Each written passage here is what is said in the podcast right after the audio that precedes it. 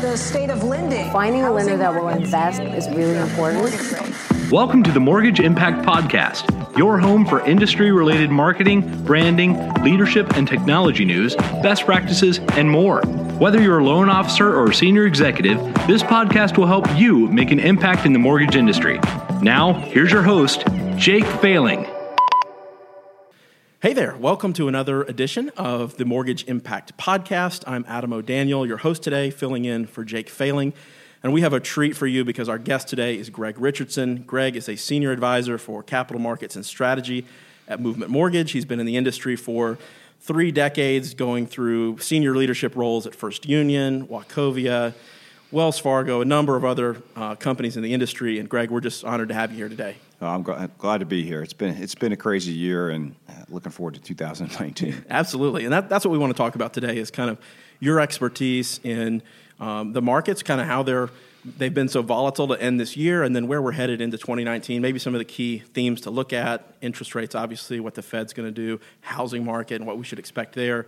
And I think it'll be uh, some really good information for all of you, our listeners. We've spent a lot of time over the last couple of months talking about branding and marketing and technology. And so today is a great chance for us to pivot into the nuts and bolts of what kind of drives the mortgage markets. And Greg is um, certainly at the top of the list of experts in that space. So, uh, Greg, let's, let's just jump in and, and talk about where we've been the last few weeks here as we've wrapped up 2019 they've been volatile. The markets has kind of been all over the place. Yeah, it's it, it, has been a crazy year. I mean, I don't need to tell listeners here that you know rates are higher, um, certainly a lot higher than they were a year and a half ago. You know, at the low of 350 basis points, now we're at you know, right around 5%. And so there's been a move. And, you know, it's been interesting across all spectrums of capital markets. Obviously, any of you who have uh, investments in equities, you've seen, you know, the highs and the lows, quite frankly. We, are now trading somewhere 2 to 3%. Uh, below where we were at the beginning of this year, and, and from the highs of this year, which really was only in October,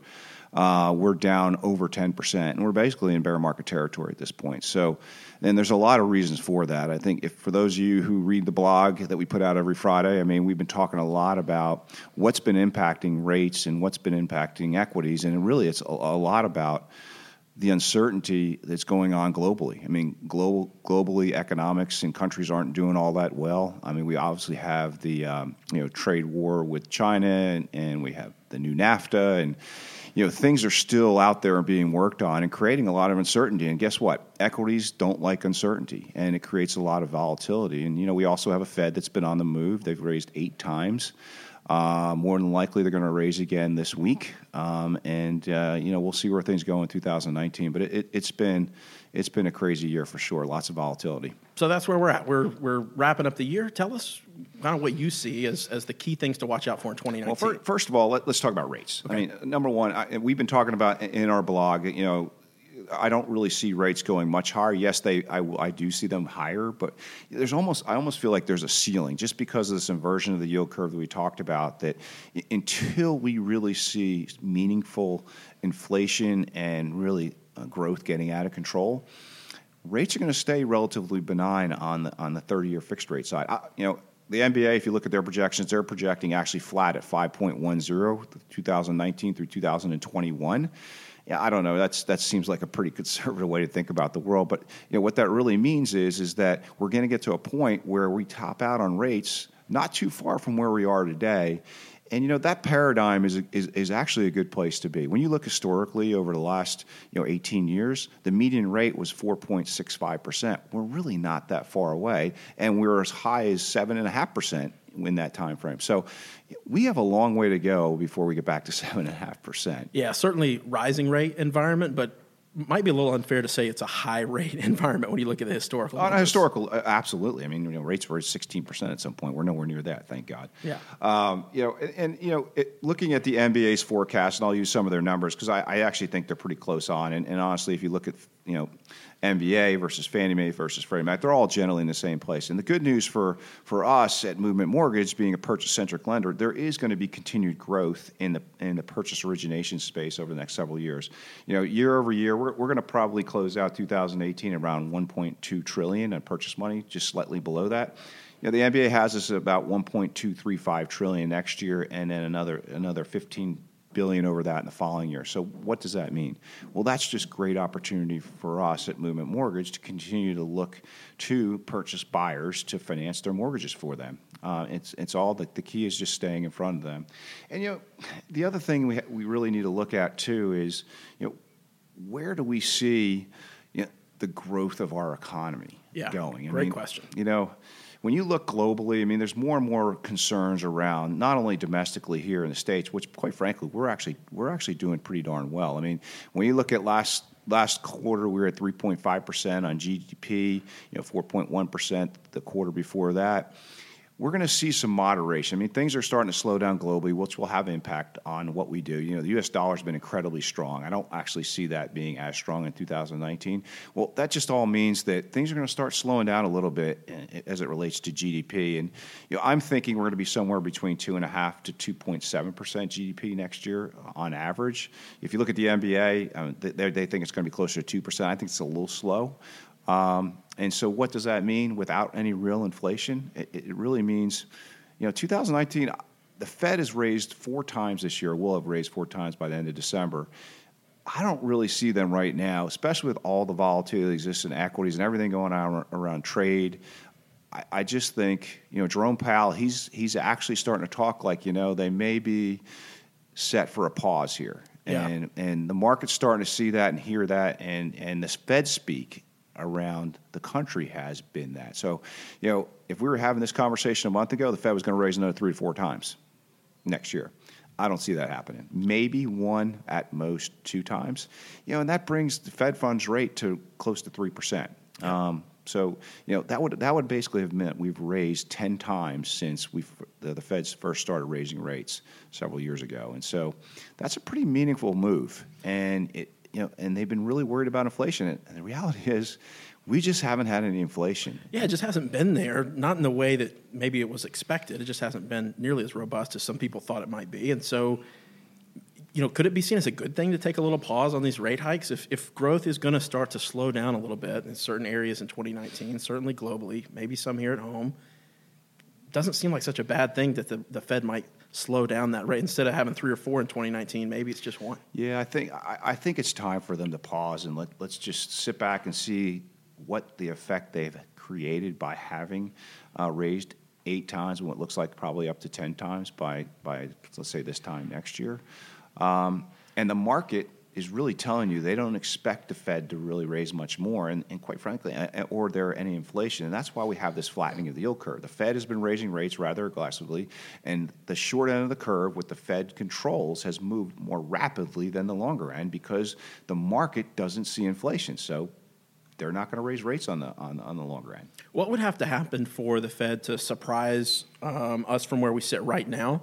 And for, for rates to for them to maybe take an action where they raise rates three or four times next year? Would, Yeah. would inflation just have to really pick up? Uh, yeah, absolutely. And you know, it's just I mean, you even look at just you know, oil prices. We've, we've seen a lot of volatility in oil. I mean, to the very high end, and now we're back in bear market tor- territory. Honestly, oil's kind of followed equities here here more recently, and you know. That's just one example of where it's non-inflationary, and, and you know, so the consumer really, when they're out there, you know, purchasing goods, they're not seeing any real increase uh, year over year in inflation. I mean, it, it, it is good to have some increase, right? Because you don't want to get to a deflationary scenario where folks are just waiting to buy because they think the price is going down. Right. That's not the case.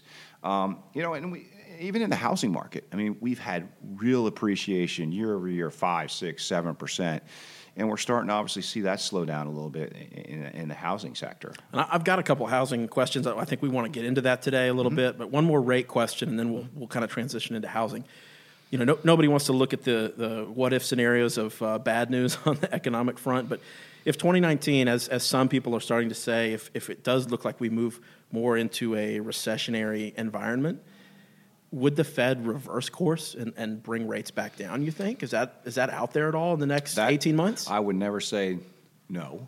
There's always a probability, although I see that pro- probability relatively small. Okay. Um, you know, and honestly, it, it, it's, it's impacted by not only our own domestic economy, but really what happens around the world. And there, th- I said this earlier. I mean, there is no question globally economies are, are slowing. Um, you know, quite frankly, Trump's impact on trade and tariffs is starting to make a big impact on China, especially. Yeah. I mean, their numbers are now coming in weaker than than anyone even expected, even with you know the tariffs in place. And so you know there's now this dialogue that, that you know China and U.S. are, are going to actually try and figure out to work out some things. And they, they, most recently they announced you know cutting back you know the auto tariffs on the U.S. and China. And so there is seems to be some movement there, if you will. Yeah, so, yeah.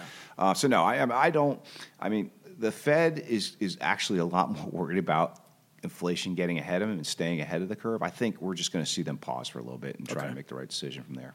Well, um, let's talk about housing for a second. That's that's what we're all here for. The housing market. Um, this year, in, at least in the mortgage space, we've seen things slow down a little bit. The demand has softened. You know, you talked about the 2019 purchase forecast is growth, but it's pretty modest growth. That, those weren't big numbers that you threw out there. So, where is the market headed in housing right now? Well, first of all, at least they're not going down. Amen to that. yeah. But uh, I mean, that's a great question. Everyone wants to know. I mean, one of the problems we have, obviously, we have low uh, housing supply. Right. Um, that's a given. Uh, another big issue, quite frankly, is you know housing formation is somewhere around 1.2, 1.3 million units per year, and you know in the builder community, builders can't build more than about 1.2 million units. Well, it says, okay, that's break even. Well, the reality is you also have this obsolescence rate, which basically homes just go bye bye. Right. Um, they go, you, they're not usable anymore, and that's about 400,000 units. So when you take all that in consideration, you're at a negative. You're you're just creating more of an issue So it sounds, around I mean, supply. that sounds like a, a supply problem is still with us and not going anywhere. It, it, it's not going anywhere, and then you compound that with you know higher rates. Just generally speaking, you know, we, we came not too far ago with rates of around three and a half percent. So anyone that had a mortgage refinanced into three and a half percent, well, a lot of those folks they don't want to move, Right. Because they don't want to go from a three and a half percent Count, rate. count me among them.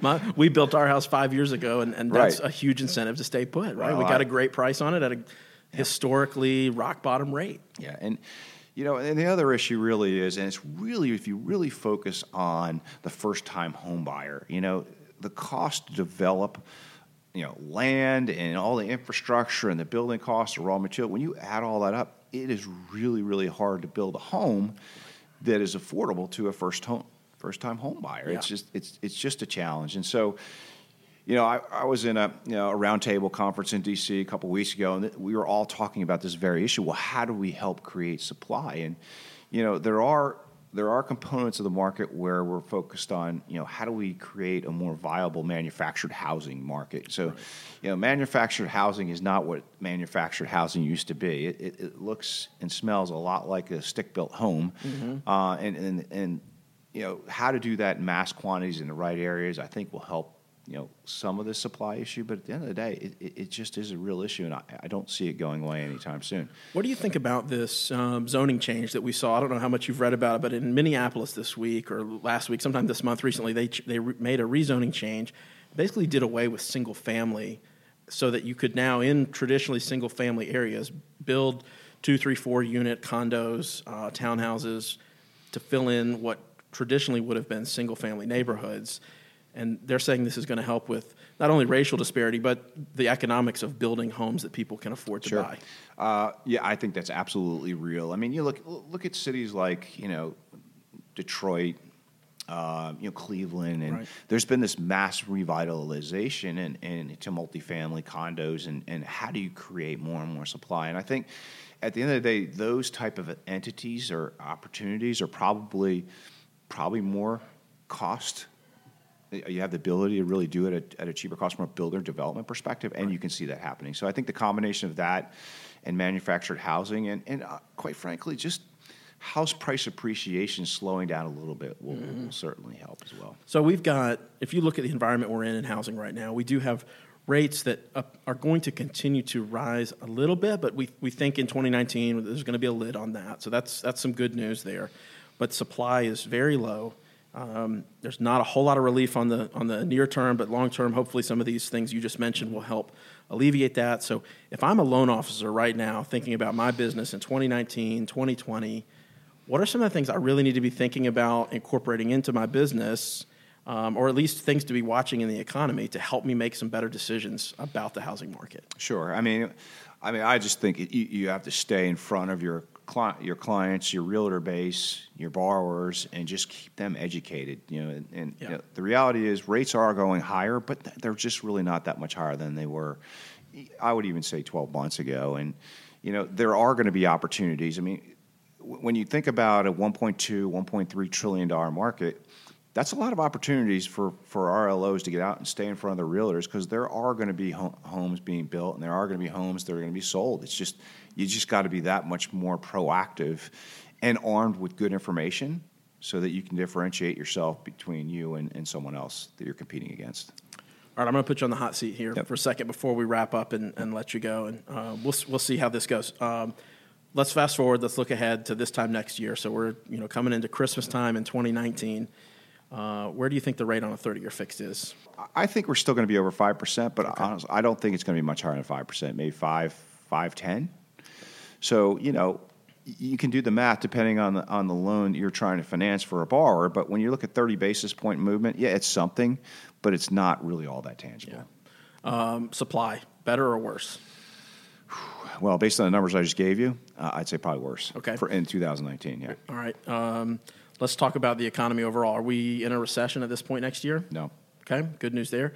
Uh, politics. Are we? Do we? do we feel any better as he leans away from the microphone? Do we feel any better about uh, politics with a year of having a divided um, Congress than we do right now, or is it still going to be pretty ugly? Gosh, that's yeah, that's a really good question. I mean, with divided Congress, I mean, I think, I mean, I would say not a lot's going to change from where we are today. Uh, quite frankly, um, there, you know, there's just a lot of uncertainty right now. You know, in the White House, and Yeah. you know, folks are just concerned about you know where does that all lead us in 2019, and then you know before you know it, we're in an election year all over again. And so, what I'll tell you that markets don't like is uncertainty and volatility, and we got a lot of that today. And I will tell you that if if I tell you we're going to be slightly over five percent by the end of the year, we, we could see five and a half percent by the middle of the year, but but it'll be back down to five percent again. I think that's a little extreme on five and a half percent, but there is going to be expect volatility. You know, be very aware that rates rates can bounce around and move around rather quickly, and just you know just again be in front of your customer and make sure you you you keep them educated and you know don't take a lot of rate risk. Yeah. If you're if you were an LO right now, if you're originating loans, what, what's one or two numbers that you would be really watching closely in 2019?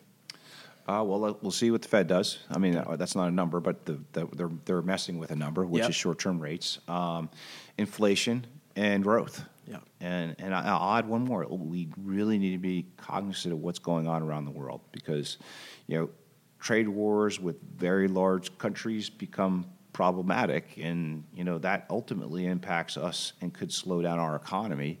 And then you could be talking about, you know, a recession Yeah, uh, at some point. But I, I, I- really do feel strongly that even though we're we're in this flat yield curve environment, which again historically that's a that's kind of a key indicator that a recession's on the horizon, I, I, I just don't see it happening in 2019.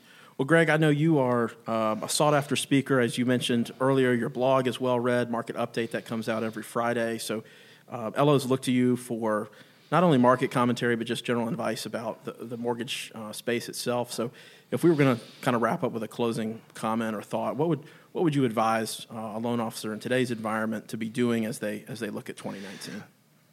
if you're not already doing this, and I'm sure you you are, you need to become a trusted advisor to your clients, whether that's a realtor or a borrower. Use the information that's provided. I mean, I'll tout my blog because we spend time on that on that blog every week, and it's really intentional to be educational. And you know whether you know exactly what we're talking about on the blog, if you can just pull a couple things out of that, that's just a great way to to be educated um, and be a trusted advisor. And and honestly, just leverage all the tools that Movement Mortgage provides you to, to again you, to differentiate yourself against your competition. Excellent. Well, you can find the blog um, by following Greg on LinkedIn. It's called Market Update. It's online. You'll see it all over social media, and uh, it's emailed out to Movement Mortgage loan officers every Friday as well. And uh, Greg, thank you for joining us on the podcast today. Oh, thanks for having. It's great. Yep. All right. Thanks Yeah. a lot. And uh, Happy holidays all. Absolutely. Merry Christmas and Happy New Year. Yep. Thank you.